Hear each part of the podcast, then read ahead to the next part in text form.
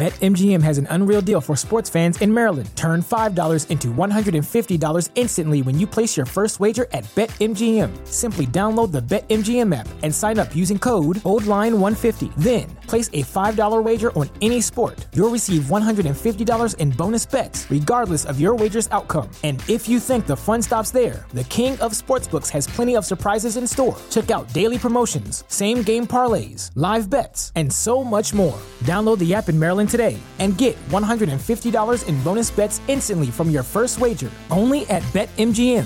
BetMGM and GameSense remind you to play responsibly. See BetMGM.com for terms. 21 plus only. Maryland only. New customer offer. Subject to eligibility requirements. Rewards are non withdrawable bonus bets that expire in seven days. From issuance, please play responsibly. For help, visit mdgamblinghelp.org or call 1 800 Gambler in partnership with MGM National Harbor. Promotional not available in Washington, D.C. There'd be a lot of poop in my pants. I've seen a six foot alligator go swinging through the air and slam into a tree. These guys are the scientists of the supernatural, lecturers leaving lessons for inquiring laymen. They are applying the scientific method to a world that baffles science. They are the cryptids of the corn. But who else has big black wings and red eyes? Um, Batman. Oh, Mothman. Oh yeah, Mothman. A great white shark was stolen. Oh, someone stole a shark? I got stuff for you you don't even know about. She's a witch. She turned me into a newt. Who knows? Anything could be possible. Anything could be possible. It's really big mm-hmm. abduction vibes. Holy moly. It sounds like you were abducted. and it just stood up. I mean, it just like kept going and going. And she goes, What the?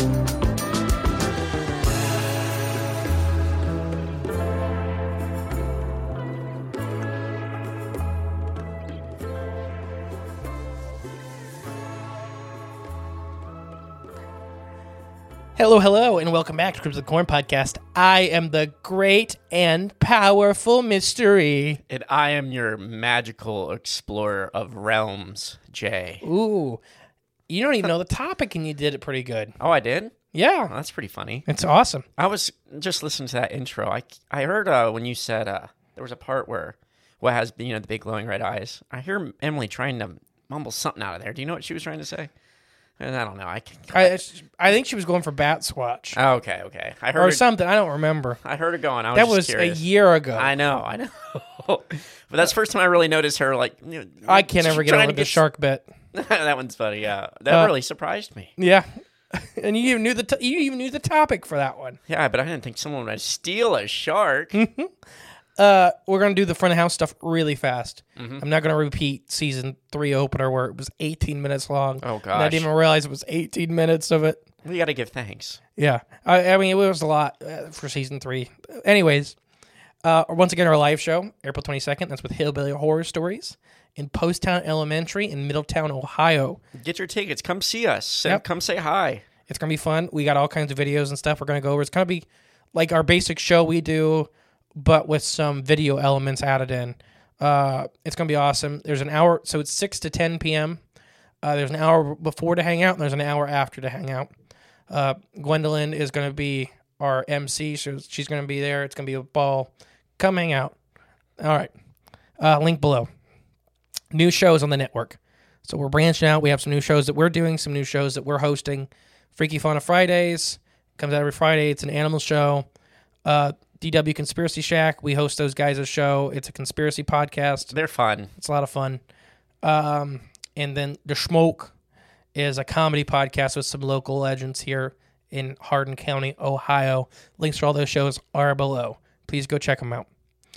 Uh, Encounter Quest vote. Uh, once again, we are speakers at Encounter Quest. The vote for that's below. You get a vote for our topic. It's Arkansas Giant Killer Centipede, Florida Pig People, The Untold Stories of Mothman, The Leelanau Lake Monster, and who am I forgetting? Um, Mothman. No, the Trainees Alps Giant Salamander. Oh, okay. Did you say I- Mothman? Yeah, the Oh, Untold. Stories of Mothman. No, you good. I couldn't remember it either. Uh, there's five, and I always forget one. It's always a different one I forget.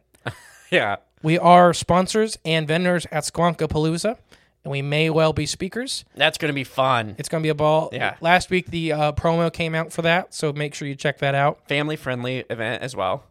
It's going to be awesome. And speaking, I just t- said two shows. We're going to a whole bunch of shows this year. Go to our website. Uh, I think I got most of them, at least for the first half of the year, on the website. Uh, but if you're coming to a show, let us know. I will try my best to remember your name and your face. I'll at least remember one of them. Yeah, I'm better with faces. Uh, depends on how. Yeah, it depends on your profile picture. Oh no, I got to see you in person. Like if like if you look like a bear, like a p- photo of like a teddy bear or something, I will not remember. uh, that happened once, but yeah, let us know you're coming to an event and stuff like that because it's a ball. We're super happy to hang out with everybody. Come say hi to us. We're just people. yeah, we are just people. We like meeting people. It's the spice of life. But I have to say this: if you're looking to contact us to get on the show or something of that nature, whether you're an author, a witness, uh, anything like that, please do it through the email now. Instagram got too messy. Ooh. Literally, I'm sure there's people on there I forgot about. Nothing against you, but at the one uh, for one point we had 10 to 15 people contacting us like a week to do something like that Dang. through Instagram, and it just got too much. Yeah. And everybody's Instagram handles are really weird, so it's like I can't remember them. Use the email. Use the email, uh, and that's cryptidsofthecornpodcast at gmail.com. Oh man, I know, and I, I miss the old one, but you know what? It's time to get the new one. But And um, we're slowly switching over. We still have business cards with the old one, right, and it's not like it's a dead email. So if you email that one too, right, it's fine. right, right. Just love the name.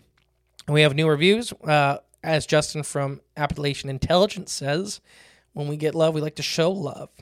So we have a new review. It's by Bear Creek Stalker. And this was uh, posted the first of the 18th. Uh, before I read this review, if you post a review, it's Apple Podcast is the best place to post a review and a five star. We only read the five star ones, just so everybody knows. Post a five star review, Apple Podcast if you don't hear it on here, it's probably because it, sometimes it takes like a, a week or so to get them published actively. It's very strange. It's weird, like and sometimes it doesn't show up. at all. Yeah. So if if we didn't see yours, shoot me an email. I'll read it. Just let me know because it's it's Apple Podcasts. It ain't us. Right. I've read everyone on Apple Podcasts so far. Uh, but yeah, as of recording this. Correct. Um, but yeah, so Bear Creek Stalker. I'm gonna try to read this. It's got a couple nice words in here. The title is Another Arrow in Your Cryptid Quiver. Your future self is glad you decided to listen to these guys. And here's his actual post. Been listening to Cryptids of the Corn for a couple weeks now, and I'm loving it. I ran out of my other shows and was grasping for some new mana when I stumbled across these guys. You won't be disappointed. Guys, if you're still reading reviews, it would be great. You could deep dive into the Lima, Ohio predator sighting and the photo that doc- the doctor took raised questions, also the nearby UFO. And, uh, and then do some heavy lifting on the Bigfoot and the cloaking, teleportation, and mind speak. Need more awareness of the realities of the woo. From Ed from Loveland. Well, Ed, you're going to be pleasantly surprised here in a minute, but we got some Patreon people to go through first. But I got a story about Ed's review. Yeah. Well, he just turned my head. Yeah. Oh, yeah. It's going to be a fun one. I'm like a turkey that just spotted a zipper across the woods. There you go. That's from our Crippets and Coffee show. Uh, so new Patreon members. Once again, we do have a Patreon page. It it gets all of the episodes of all of our shows with no ads, plus its own individual episode once a week, plus other content. There's Discord. There we do hangouts. We do movie nights. Uh, and that's according to whatever tier you pick. So make sure you read the tier description. We also do like Patreon T-shirts for certain tiers, mini cryptid figures. Just go check it out if you're interested in that kind of thing. But our new Patreon members, here's their shout out Bill Brown, Tosh Collins, Tribal Citizen, aka Texas Poon Tappa. Ooh. All right. Uh, that is his name. That's what I read. So, uh, Spencer po- Porter and Doc Holmes. Oh, okay. We know a, a couple of those personally. Yep.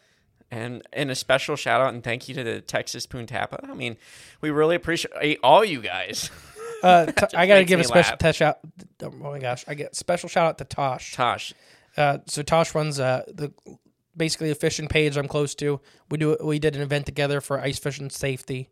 And he also runs a program for like help educating local young anglers. I forgot the name of it off the top of my head, but uh, he takes donations for that. So get a hold of him on our Facebook page if you would like to donate to youth anglers of Indian Lake, Ohio. But no, yeah, I like Tosh a lot, and you may hear his voice soon. Boom, bum, bum, bum. Foreshadowing, dramatic irony. But going back to Ed's post, yes, that that piqued my interest a little bit. so this is a very unique story. It's got a little bit of this, a little bit of that. Uh, we're not going to dive into. So Ed, I completely flipped the script last night. We were going to do the big bunny monster this week. the big what now? Muddy monster. Oh, okay, I thought you said bunny. No, muddy monster. There are the bunny monsters, but uh, the big muddy monster. Uh, but as I was doing that, I read your review and I'm like, let's do that. Yeah, that's local. We're not going to go into the mind speak, the Bigfoot stuff super hard this this time because we're going to cover the story because there's a lot of angles of the story to cover. But we're definitely going to talk about this stuff. Uh, but you know, we'll definitely do more of the Bigfoot woo later. So I'm gonna get this straight. I'm just gonna take a guess. We're covering the Lima predator. Yes, Now, this is not what I came to mind when uh, I think Lima predator. the Lima, no Lima Glimmer Man. Okay, glimmer. Let's go man. Glimmer Man or Glimmer Creature. oh, predator is in like the The Alien movie. versus Predator. Oh, okay, okay. Uh, but this, I'm going to try to read this site because I love to shout out the sites I use. Uh, but this is a weird site. But it's B R U M A C at mysite.com. This is Jan's Weird Experiment or Experience. Jan's. Yeah, that's her name, Jan. Okay. Predator in the Woods. Uh, we're going to talk about Jan for a while first, but her husband is of interest too, and her nephew.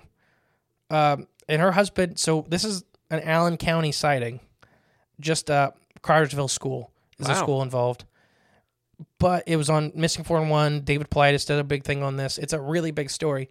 How have I not heard about this? And it's really to do with Jan's husband, I think, is why it got so big. Not saying the sighting isn't amazing, Yeah, but why we're going to talk about her husband later.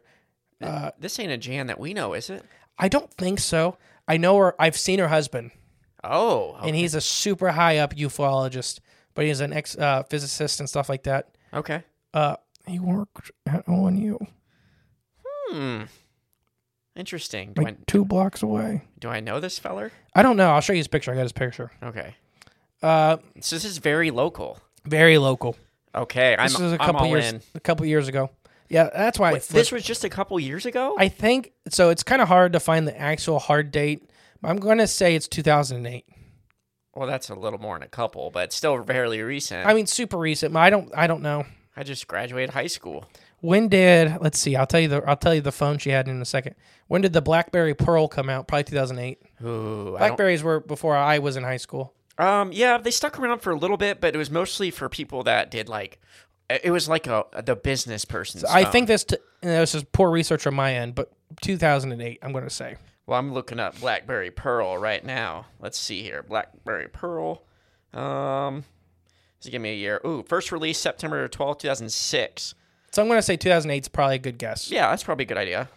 Uh, so this uh, you ready to get into the story? Oh yeah. This is so Jan's a big deer hunter, Okay. uh, which is not uncommon for our area of Ohio. oh no, not at all. literally she hunts that i don't want to give out because i actually through my own knowledge of the area found out where this was Okay, well don't tell. Anyone. i'm not going to tell where these people live but because they never released it but i'm like well i know where that school is and i know the woods and i was like i, I backtracked it because i'm like Yeah, let's not. Let's not talk about that. but it happened near the Cridersville school Cool. which okay. is out in the edge of Cridersville in the country but this is still the line you know Cridersville gets Yeah, it's lumped the- up with lima It is. I mean, It's a suburb. Right. Uh, but yeah, so this isn't in downtown Lima or nothing like that. No. This is in the woods. It was Wednesday, September 29th, the next to the last day in September. And uh, the hunting season in Ohio was only four days old. The day started cool and damp. It became a beautiful, warm day with a nice sunset. You know how that is. Those September days. They can start out real cool, especially early or late September. Nice brisk morning. Yeah, they can start out real cool and get. They can still get pretty nice. Uh, Jan was anxious to begin hunting. Like I said earlier, she's a big avid deer hunter. Mm-hmm. Uh, her method of hunting consists of waiting and watching while she was sta- or seated in a tree stand. Uh, a seat of her stand was about the top of a 15 foot tall ladder. Her seat was the northwest corner of a large wooded area surrounded by a planted field, low density residential area. Her seat faced to the east and is surrounded on all sides by trees. So she's in the middle of the woods. Uh, so the directions you can keep in mind. If not, I'll remind you later for the story of just kind of where the things she witnessed came from and where other things were happening at the same time. Okay. So that's kind of what makes this sighting very interesting and unique, is because a lot of correlation happens. Okay. Uh, but yeah, so she's just typical big deer hunter. I I really can't wait to get into her husband. But she has a very phenomenal experience herself. She's not a big UFO person as far as I can tell. You know, it's kind of like me and Emily. Okay. I understand what you're saying Yeah. now. Not that Emily doesn't like any of this stuff, but there's a difference in our level of interest. That's true. So she didn't hunt in the morning, but did climb up in a 15 foot tall seat to test her newly installed bow hanger. So basically, she has this thing on the side of her tree stand or in her seat that she can hang her bow on. That it's still up, so she can grab it real slow to, if she were going to take a deer. And be on the ready with Yep. it. Yep. Uh, she took a picture of her bow in the hanger. Uh, yeah, she took this picture on her BlackBerry Pearl model one eight or eight one three zero camera phone. So the the actual type of photo or the actual type of camera in the photo comes up later because there's some weird visual phenomena that's going to happen with the photo.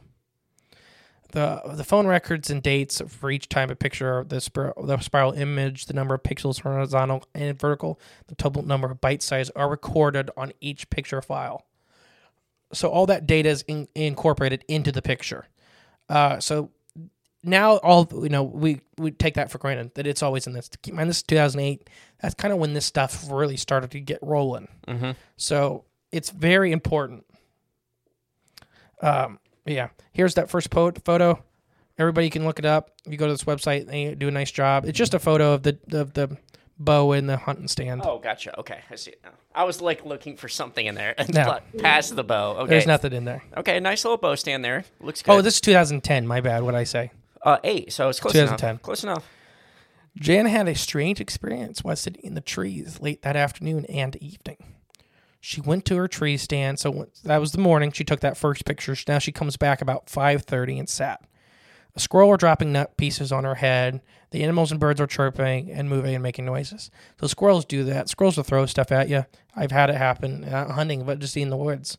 Squirrels will literally drop stuff on your head because they want you to move. Uh, to occupy time, she was texting and playing on her phone. Uh, means of silent communication. The author states, at about 6:21 p.m., she decided to take a photo of herself in the tree stand. She was facing east, and the sun was at her back. She held the camera above her, uh, above her and to her left. The sun was behind her, low in the west, with the light filtering through the trees, uh, the tree branches. She took the first photo of the camera a bit above her head, and then her left, so she could get a, gr- a get a good photo looking down past her at the ground. So I know that was a really wordy. Basically, it's her like it's like somebody standing behind her, looking down at the ground where she was hunting, Okay. with her in the hunting area in the same picture. So she wanted to get the full scope Yep. of her up in the tree stand up there and Yep. seeing the ground below her. Uh, she decided to take a second photo. She took the second photo and didn't like it, so she deleted it. Uh, suddenly, the woods went quiet. Noise stopped. The silence was weird. It was so surprised and unnerving. Uh, she wrote a text message to her friend.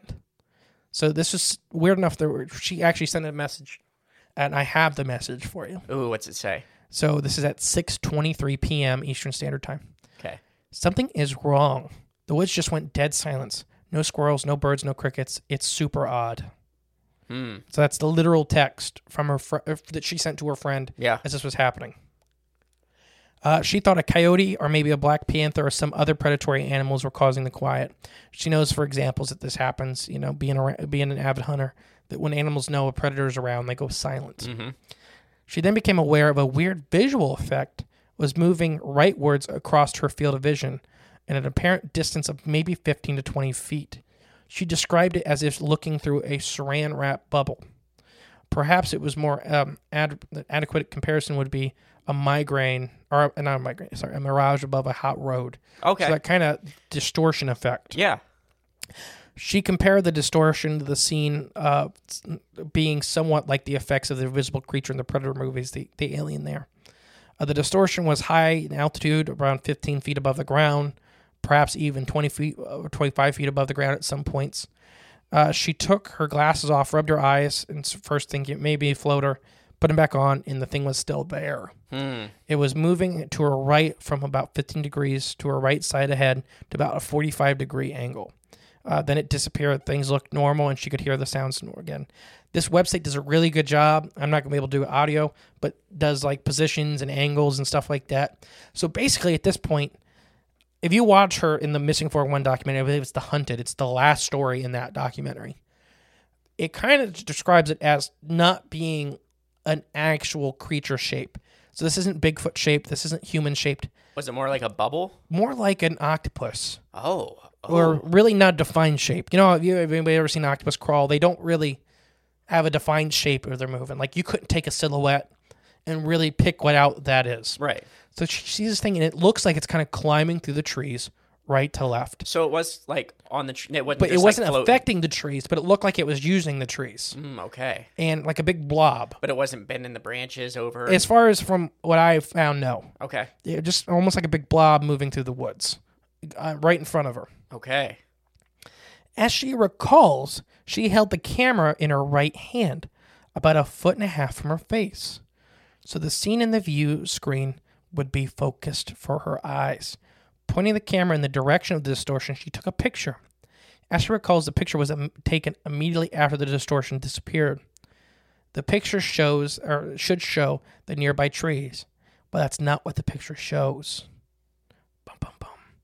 Shows this. I'm showing Jay. Oh, okay. It looks like a. Shoot. Are we allowed to post these or? Yeah, I think so. Okay. Just. I'll try to. If not, look up this website. I'll tag the website in it. It almost looks like a sunlight shining through. Uh, I'm trying to like a sun flare in your camera lens or something. But do you like see that. the hair in it? Oh, hair. Look off to the side. Like there's something standing right in front of her, big and hairy. Yeah. Okay. That's not what she's seen. no. Okay. Uh, a minute or so later, she took another picture of herself, one that was shown below, and it's her all excited, smiling. Uh, and there's nobody else. Like she's taking these pictures, so she sat for an hour and a half more in the tree until about 7:45, and she came to dinner. She had guests that evening. She didn't think to mention this strange experience to anybody, so it's kind of a weird thing. So she sat in the tree stand for about an hour and a half, just kind of frozen. After her experience. Yeah Yeah. and she was anxious, but she wasn't hunting anymore. She just was sitting there. And then she went to dinner like normal, didn't say anything to anybody.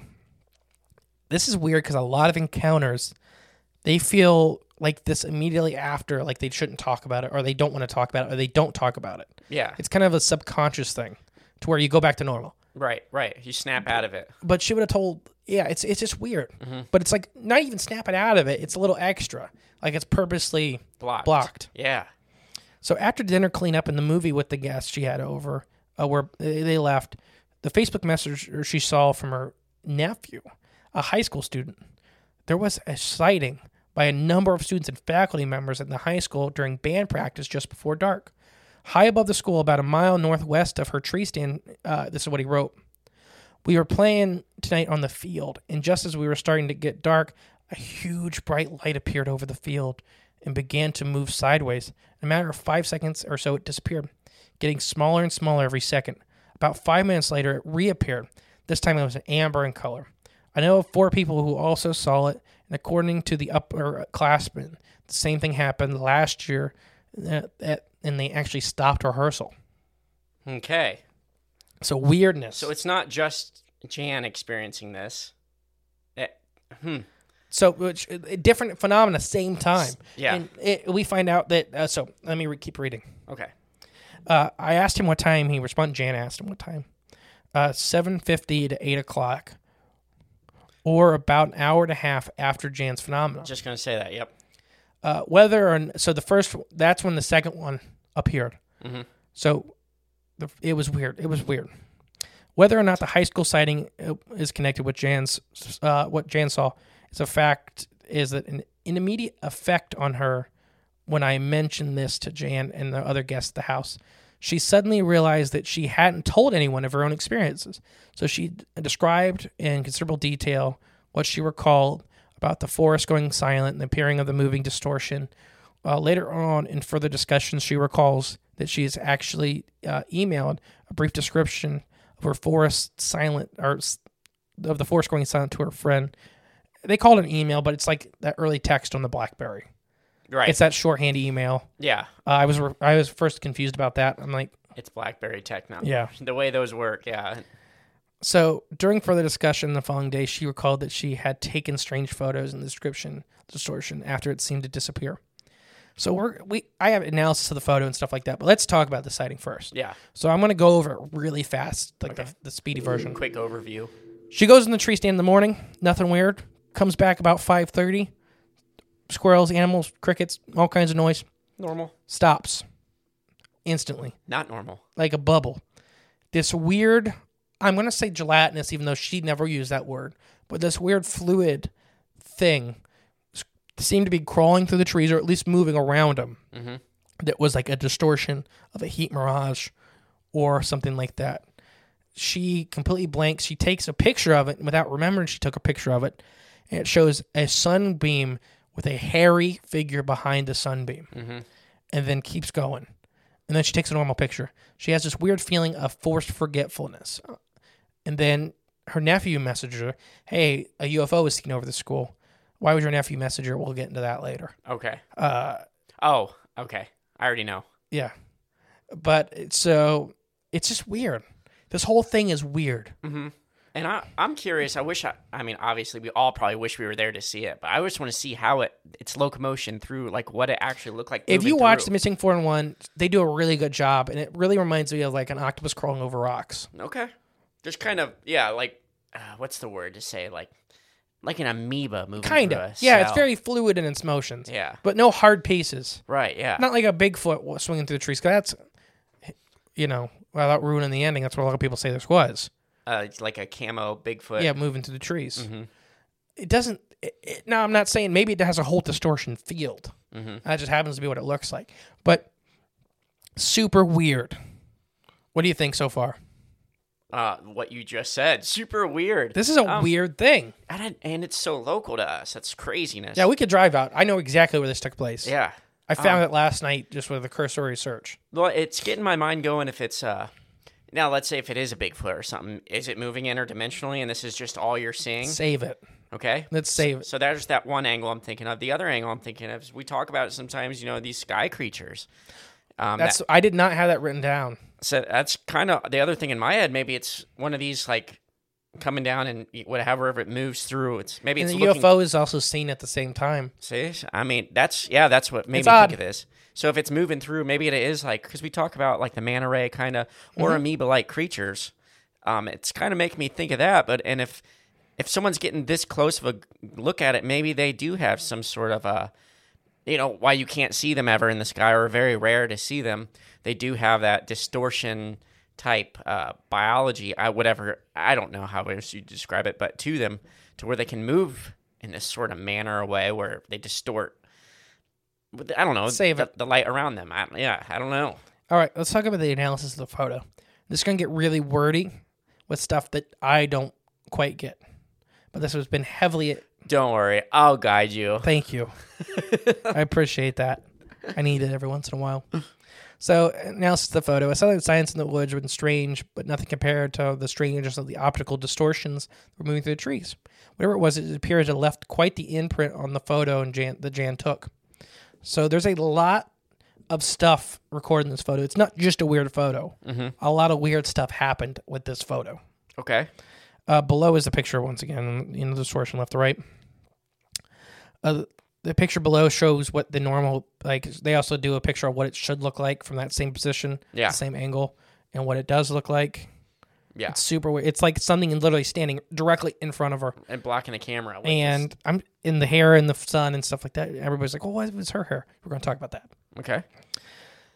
Uh, so as it can be seen, the distortion shows that there should be trees and foliage, you know, about 10 feet in front of her and 50 foot beyond that. Uh, the tree image shows uh, sharply focused on something that was directly in front of her. There is no way that a normal optical or op- operation of the camera under normal optical conditions of this scene could result in a distortion picture of this nature. There are two major anomalies. The first of all, where the picture was taken at a oh gosh, so once we're gonna get some words. Okay. Spectral resolution of 1,024 pixels horizontal and 768 pixels vertical. Yet the picture taken is at 528 by 400. Okay, so, So the picture smaller, is like- resized on Yeah. our phone.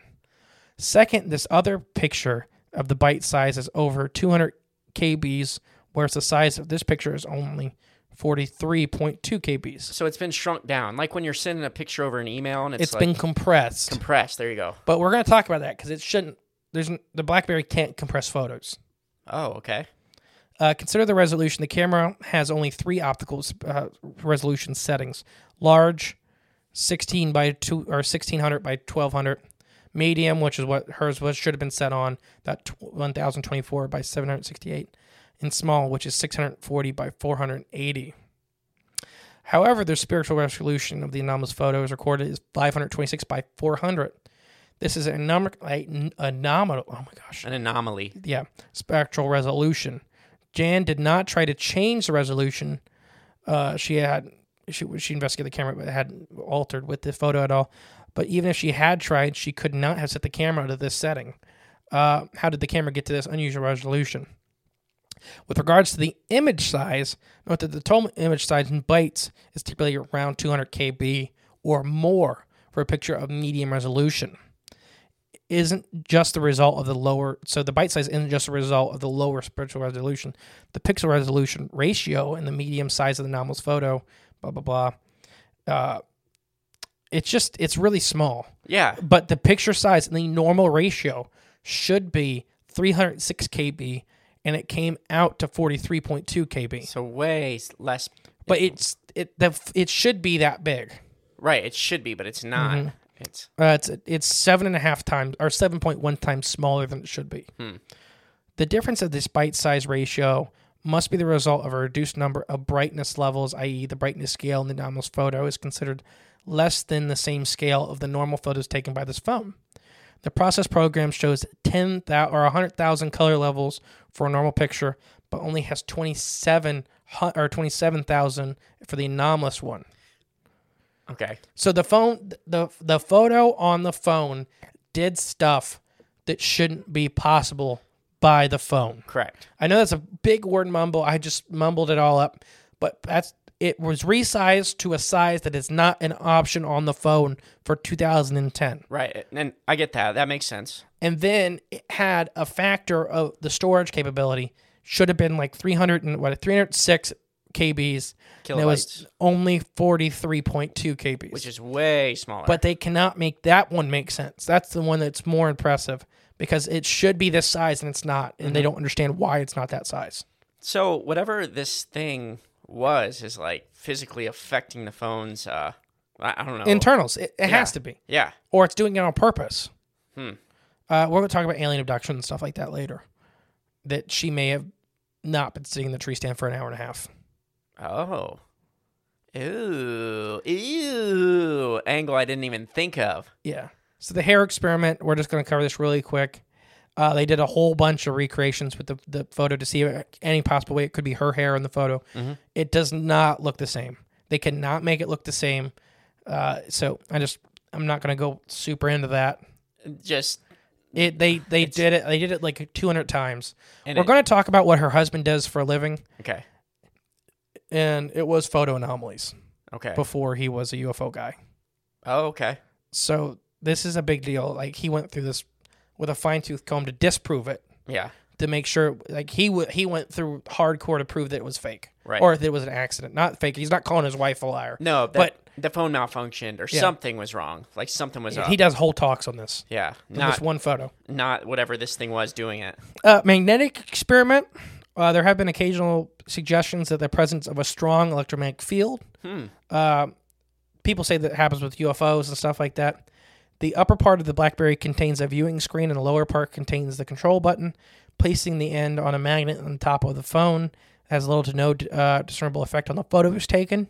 When the magnet is moved lower the camera is turned off and the screen went blank. No photos could be taken with the magnetic field in effect. So basically, they're saying the stronger the magnetic field, it's impossible for this to be a magnetic uh, manipulation. Okay. Because the BlackBerry had a magnetic control, and if it's in the presence of any magnetic field, it turns off. Oh wow. Okay. Uh, yeah, that's the reason there black players around anymore. Conclusion, and this was this guy's conclusion, not mine. Uh, there is no conclusion yet. Oh.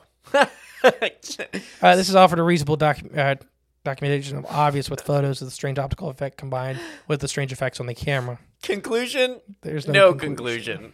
Oh shoot. I do have more on the UFO real quick though. Okay. Uh, it's, it's strange lights. Note this is a sighting that, that So- occurred. Bet- uh, sorry, At the school. This is a sighting Yep. that happened at the school, not Jan's. between 7:50 and 8 p.m. About an hour and a half after sunset, following the provided further details of the sighting report in the text above. This particular event took place uh, the 29th of September, Wednesday night. The outdoor high school band rehearsal. It was dark behind all, and when they were practicing the same drill move, maybe eight to ten times, um, I remember feeling that that this was momentous, and I could tell by the groans and expressions of those around me when the or when the money was getting to them as well. I remember the music beginning to play in the last few measures of the song. The heat of the heat of it in Sor- uh, Saigon. The heat of it is on in Saigon. Sorry, is the name of the song they were rehearsing. Oh, okay. The saxophone section stood right. You can tell this is by a band nerd. I should have had Emily read this. She's a band nerd. the saxophone section stood uh, right in the center of the field, and the clarinet section was right behind us. You'll see why this is important. He, he states. All of a sudden, I began to notice bright lights in the sky. There had been plenty of airplanes earlier, so I had had, had mind to dismiss it as an airplane. When a guy said it was something else, not an airplane, I looked up, and the two of us uh, followed for about three to five seconds. Whatever this thing was, it was moving. Uh, sorry, it was moving right and got smaller and shrank even more by the second until it was gone, as if there was nothing there at all. I actually remember looking over at the guy next to me, and he was just looking up, his mouth agape, and my eyes were probably wide open. Uh, the thing is, I was dumbfounded. It all happened so quickly, our minds didn't couldn't process it. I think I was trying to rationalize it when I said airplane, airplane, airplane, but I said to myself, no, airplanes don't disappear in our white bright circles. Right. A few minutes later probably passed, and by the time I didn't even think two of or two of, th- of us, my friends and I, even played for a while. Instead, we kind of kept staring at the sky, but this time the follow the fellow next to me had stated asking people around us if they had seen it. He asked a girl with a saxophone player who stood up in a row behind us if they'd seen it. She got a sort of worried look on her face and went back to marching, dismissing it, what she just heard. By the time I'd say five or eight minutes had passed since the initial smaller, uh, or since the initial light had disappeared and suddenly reappeared again, this time it was much smaller and amber in color. It continued to travel its course to the right and then disappeared into the starry night. We saw nothing else like this before. I felt as if I was seeing something out of the corner of my eye, but it was probably just in my imagination. Mm, okay. Keep in mind, this is 2010, Yeah. way before drones. Yes. Um. Definitely way before. I mean, way before drones were like a commercial thing. Like Yeah, a toy before- you can go buy at yeah. the mall. Well, The- the, shoot, a the mall's not even a thing anymore. The Cridersville frickin' school, why would they have a drone? That and drones don't just shrink, shrink, and disappear. Well, a light on them could make it sh- like you could have the dimming light and effect and stuff like that. Sure, but you can still see the drone. Well, it depends on how high up it is. I guess so. Yeah. Some of these big ones now are, I mean, some of the ones we know about now True. can be so high up. If it has a really bright light on it, you know, it could definitely. Anyways, I'm just saying it would be very unlikely for this to be a drone True. And weird. s- unless it is a drone. uh, and, Because we're going to talk about At Parker, our purpose is simple. We want to make the world a better place by working more efficiently, by using more sustainable practices, by developing better technologies. We keep moving forward. With each new idea, innovation, and partnership, we're one step closer to fulfilling our purpose every single day. To find out more, visit parker.com/purpose. Parker, engineering your success. One time, uh, and side tangent real quick. I remember I was driving down US 30. I forget where we were going. We were going somewhere far, and I seen this weird light like off in the distance, and I'm like, "Oh, "It's UFO." Like I thought I was seeing one, and it was like it wasn't dark yet, but it wasn't. You know, the sun wasn't up. It's like right in that in between stage, so you could really see this light, and it was a constant light. And it was, it was up high, but not like airplane height, but it was up there, and I'm like, oh, it's a UFO. Like, I'm going to see it. And we keep driving down the road, getting closer to it. This thing's not moving. We're, we're actually getting closer to it. And I'm like, uh oh. like, I'm going to actually see this thing. And then we get, Uh-oh. we get like right under it. And I look up, but it is a drone. It's like a drone floating. And this is, it was weird 'cause we weren't by a city. We're, right- you know, US 30, it's country. Like, it's nothing out there. But there was this drone like float, just floating up there. And once you got close enough, you could see it was a drone. And it was just like hovering up and down right in that one spot. But it unfortunately it was just a drone. But I really thought UFO like for sure because I'd never seen nothing like it before. But it was really, kind of off putting. I don't know. I just never my first experience getting tricked by a drone. I guess. Yeah. So my first experience with the drone was when I worked for that company in Columbus, and we were do- getting the boat set up outside and stuff like that. And this drone kept like hovering over us, and mm-hmm. we had no idea who it was or nothing. So I kept flipping it off. And finally, the IT guy comes out. It's like, "Great, you ruined all my videos."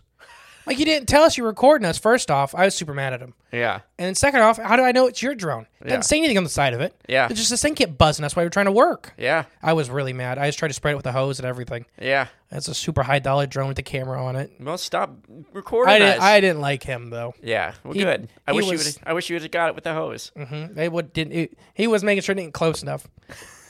Uh, so yeah, really weird stuff's happening around this occurrence. Yeah. Now, it's kind of weird to think about.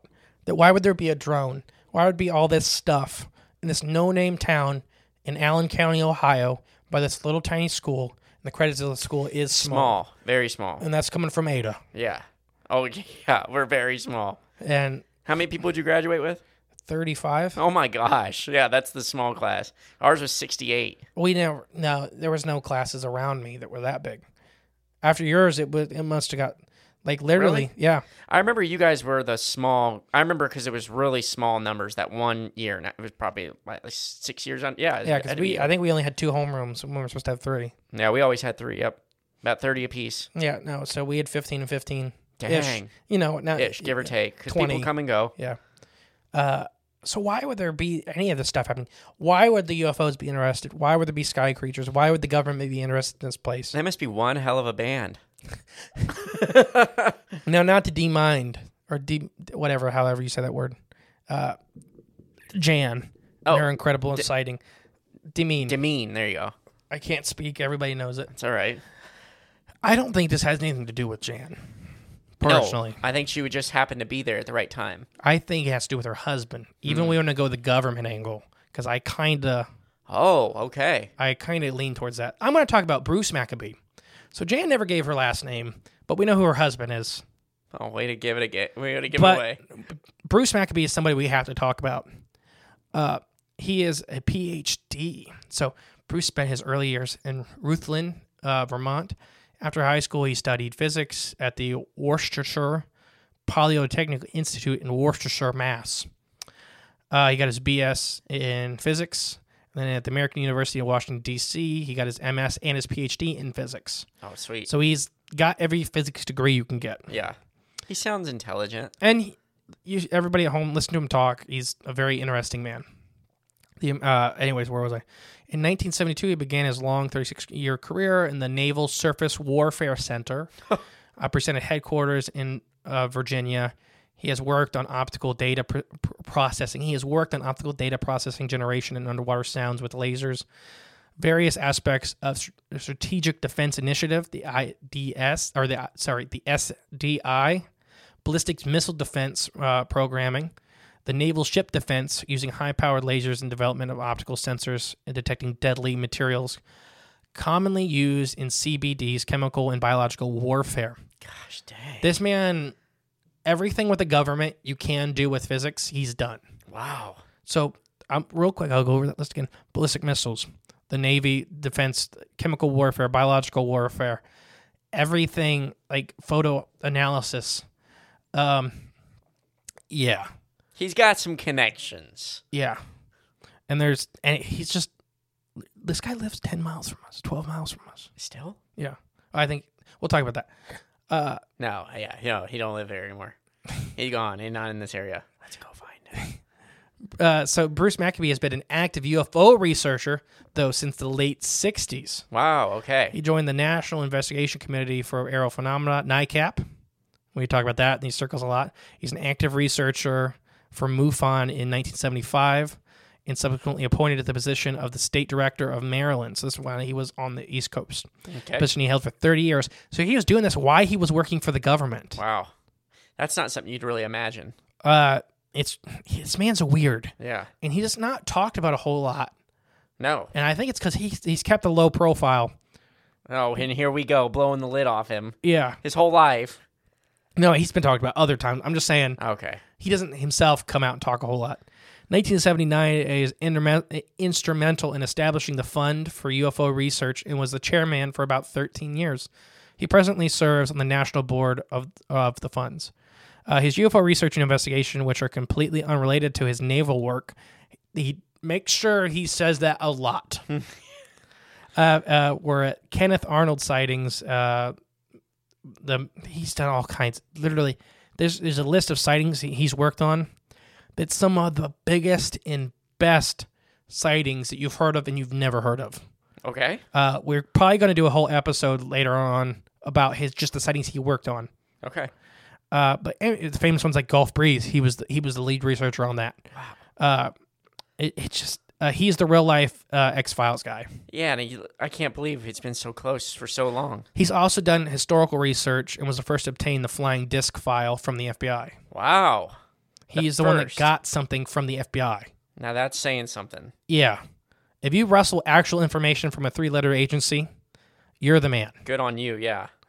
Uh, he's uh, also an, an accomplished author and co author of three dozen technical articles and more than 100 UFO articles, including many of which appear in MUFON Journal, MUFON Symposiums proceedings. He wrote the last chapter of the Gulf Breeze sighting. Uh, this man is incredibly accomplished, both with his military career, in which he was a private civilian in the military, but his military technology career and his UFO research career. He was the one that was walking the line between the two more probably than he should have. Mm, okay. Uh, Bruce is also accomplished pianist and an organist who performs uh, performed from 1997 and 1999 at the MUFON Symposium every year. That's awesome. Okay. He now lives somewhere hidden in Ohio. Yes. Not very hidden. I had I have his address.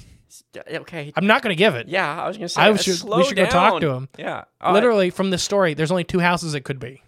okay. Well, still, still enough. I wouldn't. He definitely. I think he's a gun owner. Or a laser owner. It sounds like. He Shoot. he developed the naval lasers. Yeah, he could probably. He probably has a drone already programmed to fly over your house So shoot a laser beam in your window. this is a hell of a story. Yeah. So thank you, Ed from Loveland. For sug- or f- for suggesting it or bringing it to our attention. Now let's get into some stuff. I want to do the government angle real quick, Okay. and this is for the. Actually, no, I don't. I want to talk about just Jan's sighting real Okay, quick. Not okay. let's take out the let's take out the UFO scene at school. Let's take out Bruce's history. Just Jan's sighting.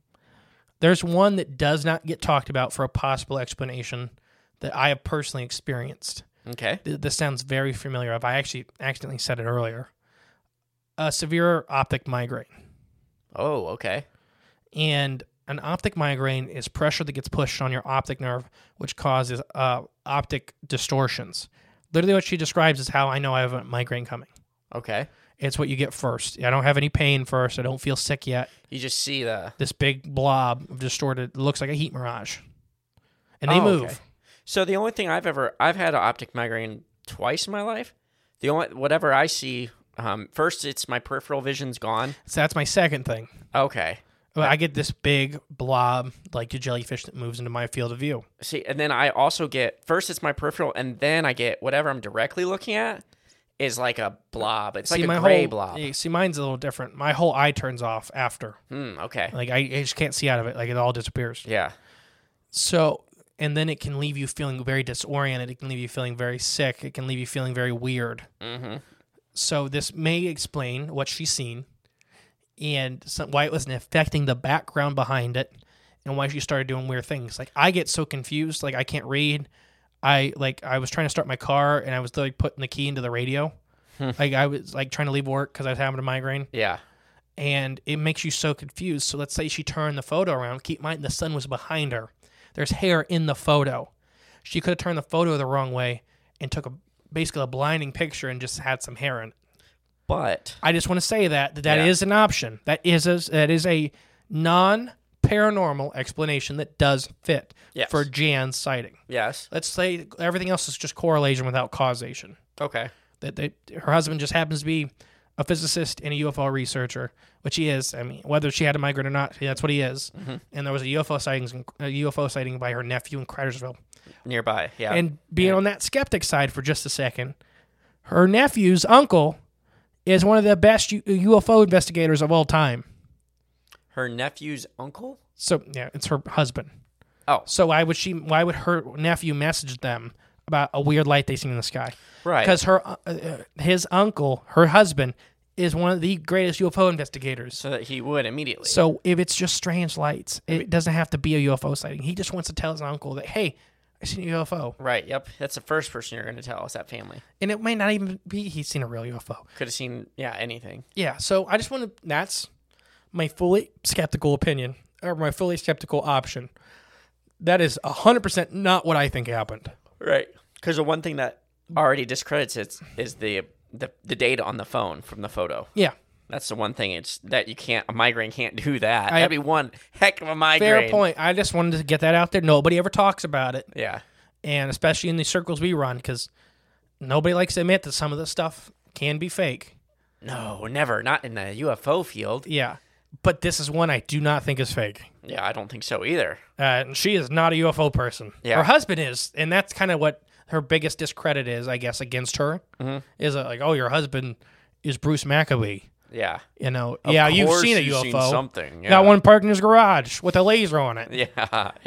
No, it's just, it's just weird. Oh, So I want to go. What do you got? I just thought of something. Do you want to say it now, or do you want me to go to my next one? Well, um, no, um, I don't know. Is he a in his history that you researched? Is he a jealous person? I don't think so. Maybe he built some spy drone. He's spying on his wife. I think she'd know because he'd be building in the garage. I'm just joking, but how how in, not insane, but how crazy would someone have to be? I'm gonna build this invisible UFO cloaked device to send go see what my wife's doing up in the tree stand. No, I'm 100 percent joking, but If anybody could do it, you'd be one. it would be him. You'd be one Just of to be fair, though, paranoid person or something. Yeah. Okay. Oh, yeah. Yeah. Yeah. anybody that could do that would be him. that would be the most ridiculous thing I think I've ever heard, but hey, it'd be funny. let's move on to the government stuff. So he's been Okay. retired. Let's say it was a drone. Let's say it was. So there's this whole talk with the Glimmer Man, which I really think this is what this is. Well, I mean, now Being a government personnel wearing a suit, checking on people, getting in people's houses. Like they do these kind of like freak out scare tactic things with yeah, humans. yeah. Uh, I really so that's the government angle. This would be definitely a guy that the government would want to check on. Whether they're screwing with him, Right. What if they're like, yeah, this is what we can do around your house. Okay, yeah, just just already throwing that out there, like, yeah, we're in your woods, giving you we're hints, at your, your yeah. nephew's school. yeah. Oh, okay. Targeting your family. Hmm. Getting their attention Mm-hmm. with without being completely obvious. Hmm. And so that oh, see now I was joking about him being like a paranoid, but who's probably the most paranoid people? The U.S. government. Exactly. So oh, this The only people to be scared of is the U.S. government, and they're the most paranoid group. Everybody's out Exactly. to get them, exactly because they know they're up especially to. those three-letter agencies. And keep in mind, Mm-hmm. he's probably got some vendettas. I don't know this for a fact. This is all my speculation, but he wrestled some files from the FBI. Right? Yeah. That's not easy to do, and I'm sure you'd make some not friends doing that. A hundred percent, especially in those groups. They got to be the all-knowing, all-powerful controllers of everything. The FBI is not nearly as bad as the other one No, because I more- won't even say the other one, Yeah, but not worth saying yeah, it's still the FBI. for sure. For sure, they still have some pull in some areas, and they uh, they still got their uh, I don't know, their fingers and things. I don't know if they're just like a middleman. So, you I think that's more probably what they are, at least for this kind of field of stuff. Yeah. I think they're definitely. I think they do more of a job than the other one, like an actual job.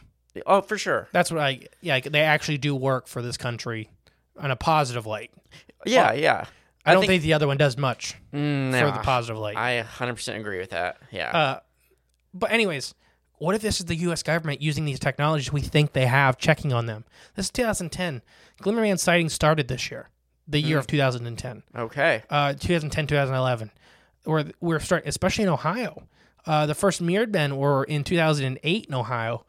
Uh, there's definitely, and there's plenty of big military bases here in Ohio, around Ohio.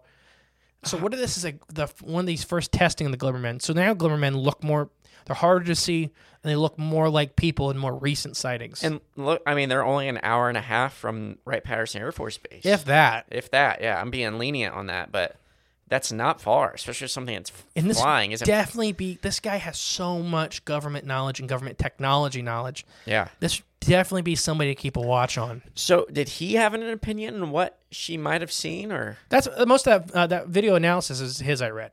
okay? I mean, but I mean, as far as what it actually was, the He doesn't give many ever.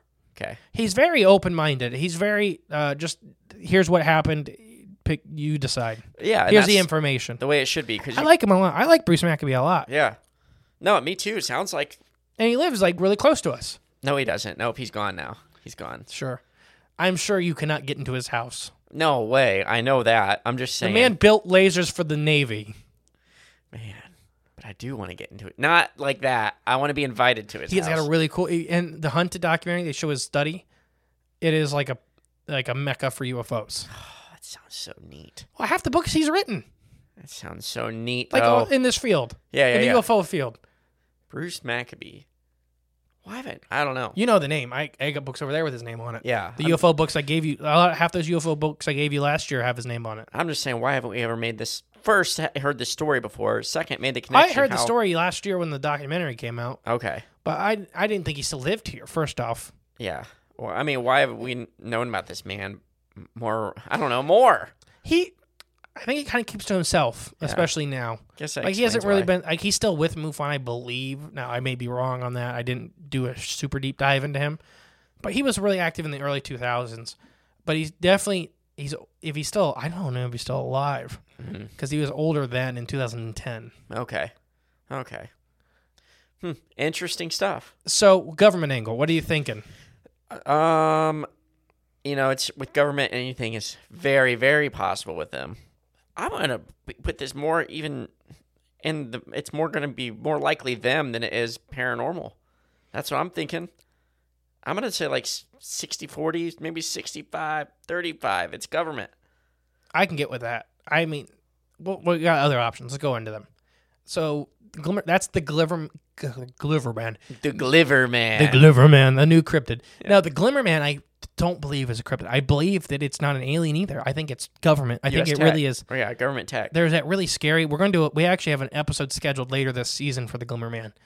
Uh, but one of the highlight, you know, stories that the quick version is literally a the guy was walking. It's in Idaho by that big naval base in the middle of Idaho. Idaho makes perfect sense. Uh, Navy Yeah. again.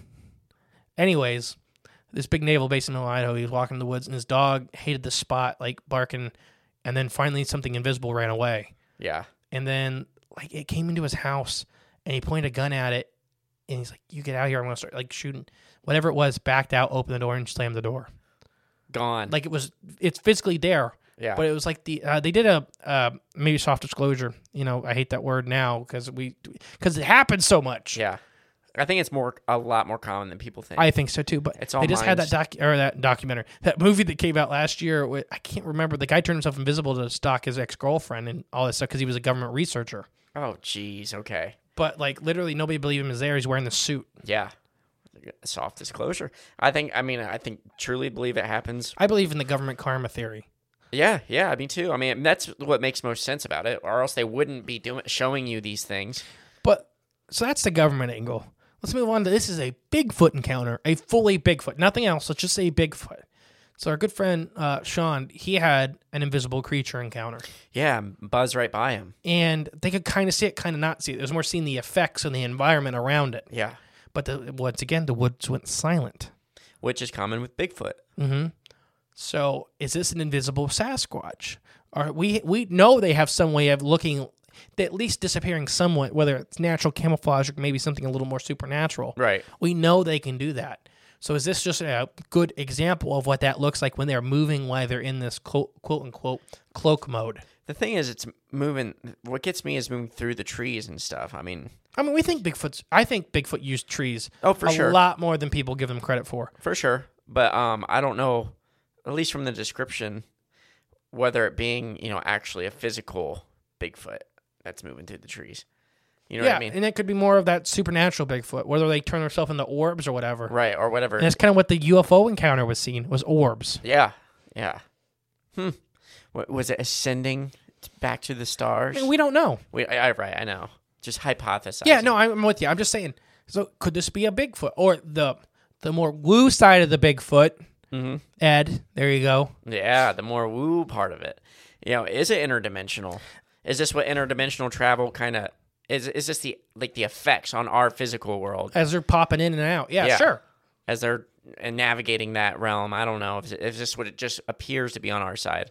I'm gonna hop back to a different one. You kind of said it already that she's actually seeing a UFO. That the thing in front of her was a UFO. And the only reason I said Bigfoot before I guess I get in that is because the hair in the photo. Right, She yeah. took a photo and it showed a hairy being, not a big blobby orb. Yeah, So was that was the camera able to cut through the static, the the background static, basically, to see what was inside? showed when the human eye couldn't. yeah, exactly. Because you know, with the human eye, we talked about this. Can only see a certain range. Oh of yeah. light. Oh yeah. So, if if it's putting off something we can't see, sure, and the camera could pick it up. just navigating in a different wavelength. I don't know. Yeah, I'm 100. percent yeah. But what if she's actually seeing? You kind of said it with the organic UFO. I went with more the spiritual or the extra dimensional UFO. What if she's actually seeing the UFO? And this is what happens. We've gotten all kinds of reports Yeah. of people having weird bodily phenomena being close to UFOs. And I, yeah, and it's and, and what if it's and like I said, what if it's not a UFO, perhaps like a craft, but a UFO creature, like, and this is just how it moves, how it acts, how it uh, effects it has on its surroundings. And then the you know we keep we got the the resizing and the weird thing with the photo. We know magnets affect it, but I mean the creature could have an EMP. I don't know what that would do to it. Well, and we talk. I, I think we brought this up on a couple of shows. Like maybe some of these sky, sky creatures use like an electromagnetic field to travel or navigate. Yes, or they use an EMP for like echolocation. Oh, I didn't think about that. A different, a whole different form. It's not, you know, not truly echolocation in definition. No, no, no, But, but- a way to see their environment with these clicks of electromagnetic pulses. Yeah. Which I don't know if that could do this with a photo, but this that's a that's a whole nother angle. Right, yeah. I mean, so maybe I'll bring that 65 35 number to maybe 60 40. Eh, it could be back towards biological, you know, such something weird uh, uh, in a different shadow biosphere. There you go. Hmm. Uh, how about seeing an alien? Seeing an alien. Now, w- when you look at the invasion of Chestnut Ridge, which will be an episode, you know, we're going to do this show for probably the next 40 years. Uh, anyway, but the invasion of Chestnut Ridge, they seen Bigfoot like creatures, but they were very tall, lanky, red eyed, glowing, coming in and out of UFOs, seemed to have technology and stuff like that. Just because they're Bigfoot like does not mean they're Bigfoot. Bigfoot. Correct. Correct. So, what if she was seeing an alien that was cloaked? Uh, could be. Could be. I mean, you can't rule that out either. I'll put that in like the the, the 10 Anything is possible. Yeah, anything as you heard at the top of the show. I don't know. This could be in that five percent range. I, but I shoot, I don't know. Like, I don't want to rule it out, um, because I really do think the government or you know their military industrial complex has technology that we cannot wrap our minds even around right now, and the higher higher ups of it, you know, can, can has these you know access to these things or develop these things. I don't know, but whether it being an alien from not from here, eh, eh, the only thing that makes me think that could be possibly is having that that furry after effect in the photo. That and the camera uh, effect. Yeah, the yeah, the whole distortion of everything that just it shouldn't be possible. Yeah, it, it seems more technologically based than spiritual based, in my opinion, for that angle. Yeah. That like it, more conscious, more actively knowing it's affecting technology around it. doing that. And I don't know if the government technology could do that without. Well, we're, we're going to talk about abduction later. Well, shoot, if our government uh, created, which I pr- they probably did, you know, all of our cell phone technology and stuff. yeah, like that, sure. Then Or they got it off the Roswell crash. Uh, right, or they're just figuring out. Yeah, the cell phones Yeah, I'm not joking. could have. No, that- that- that's a big theory that people like think that we we got internet, we got all that stuff from that crash. It just took this long to, well, first off, they already had it like let's say the 60s and 70s. Yeah. but it took that long to retro, the retro engineer retrofit it. it. and then you got you're you're sending it to the masses, but then you got to also put it out in a way in such that the masses can't like control it. You still have to be in control of it all. Anyways, I think the internet may be alive, but it's a whole nother, whole nother episode.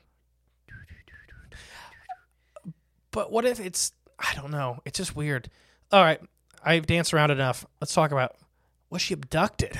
Okay, yeah, you said this earlier, and I didn't that didn't cross my mind, but let's Because she get into sat this. there, in in her memory, and I don't know if I ever heard anybody talk about this angle of it. In her memory, she just sat there for an extra hour and a half doing nothing, Mm-hmm. and then went away, and like nothing happened. Yeah, What if she was actually abducted? The orb coming was the UFO getting towards her, and it's kind of a blacked out memory. Because we talk about them trying to, Well- with aliens or these extra dimensional creatures scrubbing memory and putting like owls over their memory. I was gonna say like uh, from the movie Men in Black. The you know they wipe their mind, they shoot that thing in their face and wipes their whole mind. They don't remember the With a whole lot experience. of yeah, with a lot of abduction encounters, they like have to put something over it, yeah, and they bury it. And that's why people like uh, the communion and stuff like that. But they freak out when they see owls, especially baby owls. Hmm, okay. You know, because it's just like it looks enough. It that's what they they That aliens deep use, memory. or these these interdimensional entities used to cover their memory up as an owl. And then you oh okay, gotcha. And so when you see an owl, you're like, ah. yeah, But she had these weird feelings. She had this weird effect. She had this optical. And then she sat there for an hour and a half. What if she wasn't there? What if the photo that she took was not in the forest? It was actually on the ship, and that's why it was messed up. all distorted and weird. Or Yeah, what if they put that in there to screw with her? Right? Yeah, And that's why it's all messed up. Maybe she did have a real photo of it, and then they distorted it after Yeah. the fact. They went through her phone like, ah, all right, let's let's do this. Because that phone, it was a photo size in a, in a, in a, in shapes and stuff that shouldn't be possible. On that phone, The, yeah. the color grading was wrong. It was like it was taken with a different thing and implanted on the phone. What if she was abducted by the U.S. government? That could be too. And they're okay. So here's the angle. Here's what's happening. I figured it out. So they need to know about this Bruce guy, right? All right, he has all this access to all this information. They need to know. All right, is he even telling his wife these things? Because if he's telling his wife these things, then we know he's spreading our secrets. This guy's a threat. Now they're gonna go in. We got to covertly abduct his wife to read her mind and see what she knows. He probably don't tell her everything. So they found that out, and then they're like, "Oh crap, we got to cover our tracks now," and they just scrubbed her mind and put this photo on there for you know deflection to get her off the trail. And she went home, went on her way, had dinner with her family. I mean, who really knows? I know you're laughing as you're saying that, But, I'm being serious. I know. Like, and but the aliens could have done the same thing. The interdimensionals could have done the same thing. This, the, the, I, I personally feel this. Whoever this is, this is them trying to either speak to Bruce some way or send Bruce a message. Mm-hmm. And it could be dark, it could be positive, depending on which who you think did this. If this is an abduction, if you think it's the government, this is saying, "Hey, you're not safe. We we took your wife for an hour and a half, Yeah, and you didn't even know." yeah. She didn't even know. we could do this to you. But they we left- can make you dis. You know, Yeah. this really could be that shakedown threat that the U.S. government is famous for. If you be, if you believe Bob Lazar whatsoever, like he got all those the blank phone calls, like they won, like when Yeah. the, the video debuted. It's like you shouldn't have done that, Bob, and then they hung up. I believe him. Like, and I don't know. I believe him in a lot. I believe a lot of things has happened to him. I believe he went through a sincere experience. Um, because I believe he was a smart man. No, this isn't Bob Lazar's episode. I know, I know, but I'm Wrap just it saying. up. I believe most of the stuff with him, especially when it comes to government contacting him, scrubbing his information, like things like that. I, I mean, believe they did delete his degree. Exactly. I be- so I believe him and he experienced some things. He actually did some things, and they were keeping tabs on him. And you can't just kill the guy. I mean, Now you can't. I mean, that's the whole point. Like that's why he like went out and he's like, I don't. I'm not suicidal. Bob Lazar did say that. right? Yeah, exactly. But so this Bruce Maccabee has government connections too. Mm-hmm. I'm sure he has just as many friends as he does enemies. Uh, like in this field, yes, Uh, no, in both, in the government side of it too. exactly. I mean, he was a private contractor. He develops, and he never talks about what he developed, but the, the areas he was working in, he was probably developing some of the the best, most dangerous, whatever you want to go, whatever angle. Like literally, he developed systems to detect biological and chemical warfare on the outside of a ship. Dang. Like, so he probably has just as many friends as enemies in the defense. You know, Right, in the defense realm or military industrial complex Mm-hmm. is he on the world knows. stage. Yeah. what's Oh, that yeah. song? He knows. What song? I, I don't know. It's a song that's like, ow, I'm not hip. But Emily, it comes up on TikTok. Oh, I did. Where it's way, like- way out of my realm. And Too old where for like that. people are looking and it's like background. He knows. Oh Lord, he knows. Yeah, I don't know. But yeah, no, I really, and this is not to undermine Jan because it was her experience, but I think it was to get at Bob, not Bob. Sorry, now we're on Bob Lazar. No, at Bruce, Bruce, yeah. where to get at him, where it was either the government or these beings that were, and they always, if you, you know, I have very strong opinions on aliens in general or extra-dimensional beings, but why can't they ever just come out and say hi? It's always these weird around the way things. Well, it might be like a, I don't know, like not a rule, but like a. a they law. abducted his wife. I if know. we're going on that angle, abduct him. but I bet maybe maybe they know he has like a I don't know a plan and, and I don't know. Maybe they just know they can't because if they do, it'd be bad news for them. I don't know. See, it doesn't. It's also talking about things we don't even know exist. I don't know. I I'm gonna say this. I 100 percent believe Jan's encounter. Yep, me too. Uh, I think her husband is probably one of the best uh, ufologists ever live. And some people may have opinions on Bruce. I don't know. I'm not big in the UFO community. Right. Uh, I purposely try to stay out. Yeah. Uh, For reasons. yeah. But it's just this is a weird thing, and it happened right down the road. Ah, yeah, it's the craziest part. and I don't know. So, what's your final opinion? Let's give our final thoughts. We've been talking for well over an hour. Oh dang. Um, I just, I- I mean, I think we, I already kind of touched on it, but I really do think it, it's either government related, or just some, yeah. Like I think we might have hit on the angle of him trying, them trying to contact him through her, or spy on him through her, or something like that. Whether it's government or not, or not from yours, or people or beings that inhabit this realm that we're just not um, aware of in our you know everyday normal thinking of these things actually existing but something like that some sort of powerful authority i don't want to say figure but i don't know some sort of being that we're just not aware of that is putting its uh you know it's We didn't even get into the Fey folk. I forgot. okay Could be Fey folk. There you go. yeah i got that angle it could be fey folk I don't like because it's like that's kind of the umbrella term. yeah Could be the Fey.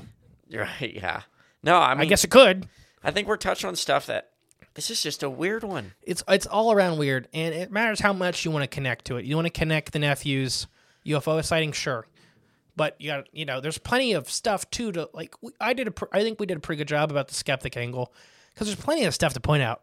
A lot of weird things happen mm-hmm. in congruence with this. a lot of dots could be connected. A lot of dots could be I don't know separated, but it's all all in all, it is a weird, weird experience, and I think it's good that bring it, you know, a little shine a little light on it.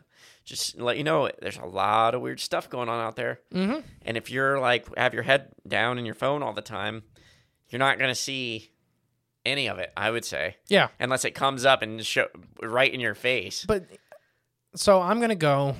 I lean. I'm gonna say 80% sure she was abducted. Hmm. Now, by what or by whom? It's a whole other. I'm gonna say analysis. 60% of that, 80%. Mm-hmm. So a lot of lot of fractions here, yeah. a lot of a lot of percentages. Uh, sixty uh, percent of that, eighty percent, I'm going to say the U.S. government. I'm blaming them for the majority of this, mm-hmm. uh, just because of Bruce's background and stuff like that. And I think that's why they went for his wife and not him. Yeah, that makes more sense to me if it's coming from the U.S. government versus an extradimensional or not from here. Yeah, that makes more sense to me. Saying like, yeah, look, we know where your nephew is. We, we took know. your wife for an hour and a half. You, we're still on you. Right, yeah. You know, we don't leave. You know, we just because you're out here playing around with these UFOs and stuff like that. Just don't don't forget, right. Yep. we still own you. A little reminder. Yeah, and I really that's very U.S. governmenty. And anybody that may be new to this show, I haven't done a if you're new here thing in a while, and this is only an hour and a half into this episode.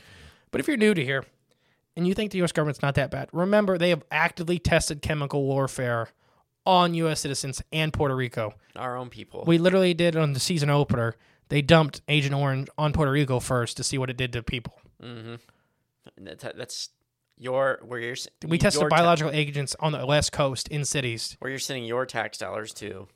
I mean, we're going to talk about the sheep kill incident too, where they accidentally killed like eight million or eighty. What no, is eight thousand sheep, eight million sheep. Yeah, they killed eight million sheep. No, eight thousand sheep. Trust your neighbors, not Not your- the government. not your government. But I'm going, yeah, I think it was an abduction most likely, and I think there's a twenty percent chance that just something else happened, and it just was weird. You know, it could all be just weird. But I'm going. I'm blaming the government, and I don't know if that's what Ed wanted, but that's what I'm doing. I think Ed was leaning towards the Bigfoot angle. Yeah. this to me doesn't even scream paranormal Bigfoot. It screams interdimensional or government. Yeah. Something weird like that. Yeah. A not from here or a government. Yeah. And those could be the same thing. Or secret government. I was like, The deep state. The deep south. the deep south. Little Nicky. Yeah. All right. I have been the great and powerful Mr. E. And I was something magical today, Jay. And together with Cryptocorn Podcast, thank you guys for listening. We greatly appreciate you. Have a good one. Bye. Thank you for listening to Cryptids of the Corn podcast. Please share with a friend you think would like us. It's the best way to help our show grow. Leave a comment, rate us, a five star review, and remember, there is always extra content on Patreon slash CryptidsOfTheCorn.com. And don't forget, stay magical.